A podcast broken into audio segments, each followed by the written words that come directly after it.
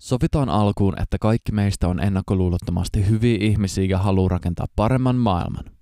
Tässä sarjassa mä kommentoin ja kopioin Jussi halla blogia nimeltä Skripta, kirjoituksia uppoavasta lännestä, ja tänään koitetaan ymmärtää perin pohjin, että millä tavoin ihmisiä johdetaan harhaan puhuttaessa maahanmuuttajien määrästä ja että miksi Suomi tarvitsee lisää ihmisiä, joiden erityistarpeet vaatii valtavasti rahaa, jotka eivät työllisty tai tuota mitään, mutta kuluttavat paljon ja jotka selkeästi ja tutkitusti lisäävät vastakkainasetteluja ja jännitteitä yhteiskunnan sisällä.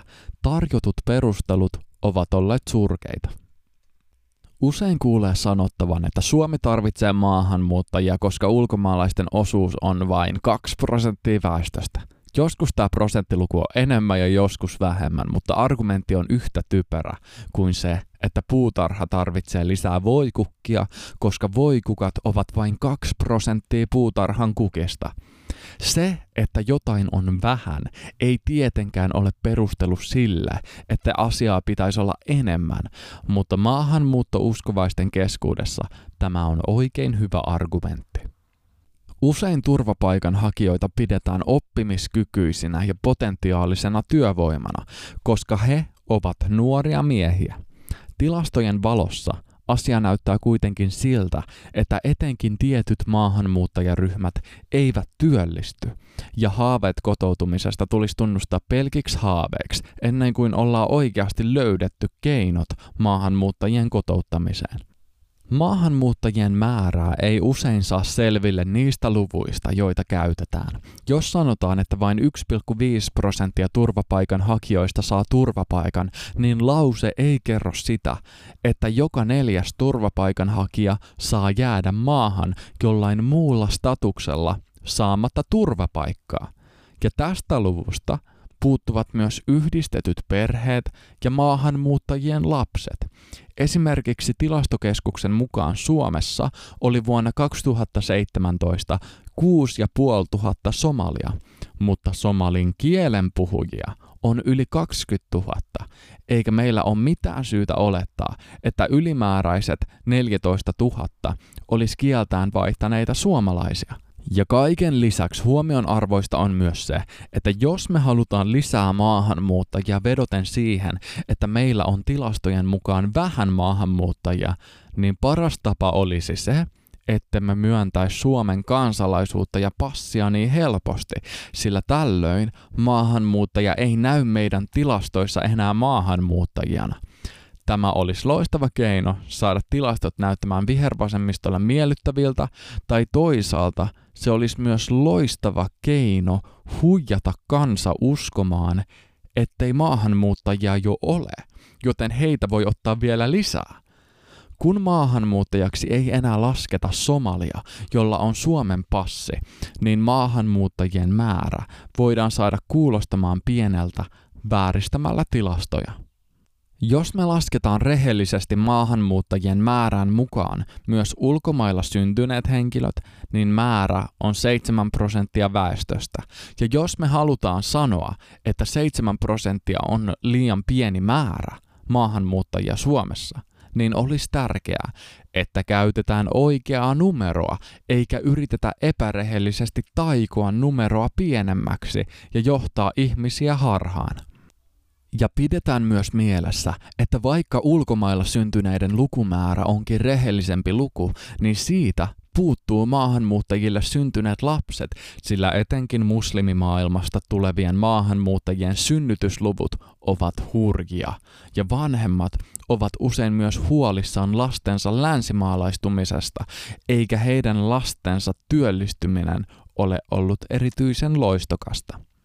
Vuonna 2006 halla kirjoitti tekstin nimeltä Numerologiaa yksinkertaisille, jossa hän avasi pakolaistilannetta sen jälkeen, kun hänen tavoitteitaan oltiin kyseenalaistettu sillä perusteella, että Suomeen tuli vuoden aikana vain 75 kiintiöpakolaista ja 26 henkeä sai pakolaistatuksen kiintiöpakolaisjärjestelmän ulkopuolella.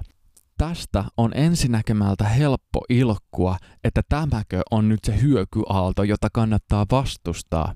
Mutta tarkastellaanpa numeroja hieman lähemmin. Halla-aho avaa tilannetta käyttäen ulkomaalaisviraston tilastoja. Tuona vuonna turvapaikkaa haki noin 1800 ihmistä ja turvapaikka eli pakolaistatus myönnettiin vain 26, joista suuri osa oli itse asiassa venäläisiä.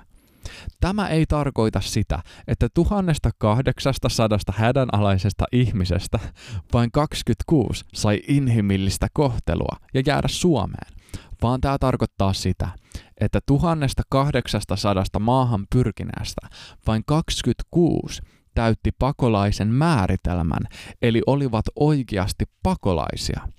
Lisäksi suomalaista veronmaksajaa ja kadulla kulkevia ihmisiä ei kiinnosta pätkääkään se, kuinka monella on pakolaistatus, vaan vain ja ainoastaan se, että kuinka moni on saanut jäädä Suomeen veronmaksajien elätettäväksi ja potentiaaliseksi rikolliseksi. Oleskeluluvan suojelun tarpeen vuoksi sai tuolloin 71 henkeä, joiden joukossa suurimmaksi osaksi somaleja, afgaaneja ja iranilaisia. Oleskeluluvan inhimillisen syyn vuoksi sai 109 henkeä, joiden kärjessä afgaaneja, serbialaisia ja somaleja. Oleskeluluvan saaneiden perheenjäseniä otettiin vastaan 19 henkeä.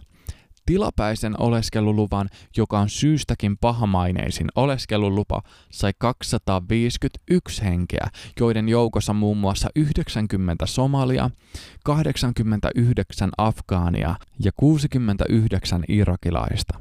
Käännytyspäätöksen sai siis noin 1100 henkeä ja noin 500 henkeä jäi Suomeen, eli prosenttiluku Suomeen jäävistä on yli 25 prosenttia, joten olisi mukavaa, ettei kansaa johdettaisi harhaan sillä, että vain 1,5 prosenttia saa turvapaikan, koska todellisuudessa Suomeen saa jäädä muilla perusteilla suurempi määrä ihmisiä.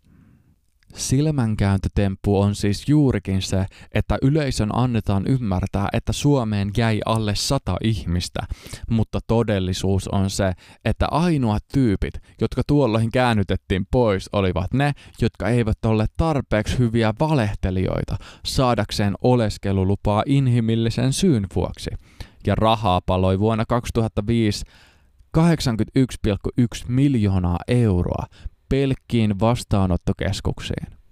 Toki maahanmuuttajat ovat nauttineet myös kotoutumistukea, työmarkkinatukea ja toimeentulotukea, eli rahaa palaa pieneenkin maahanmuuttajien määrään aika huomattavasti.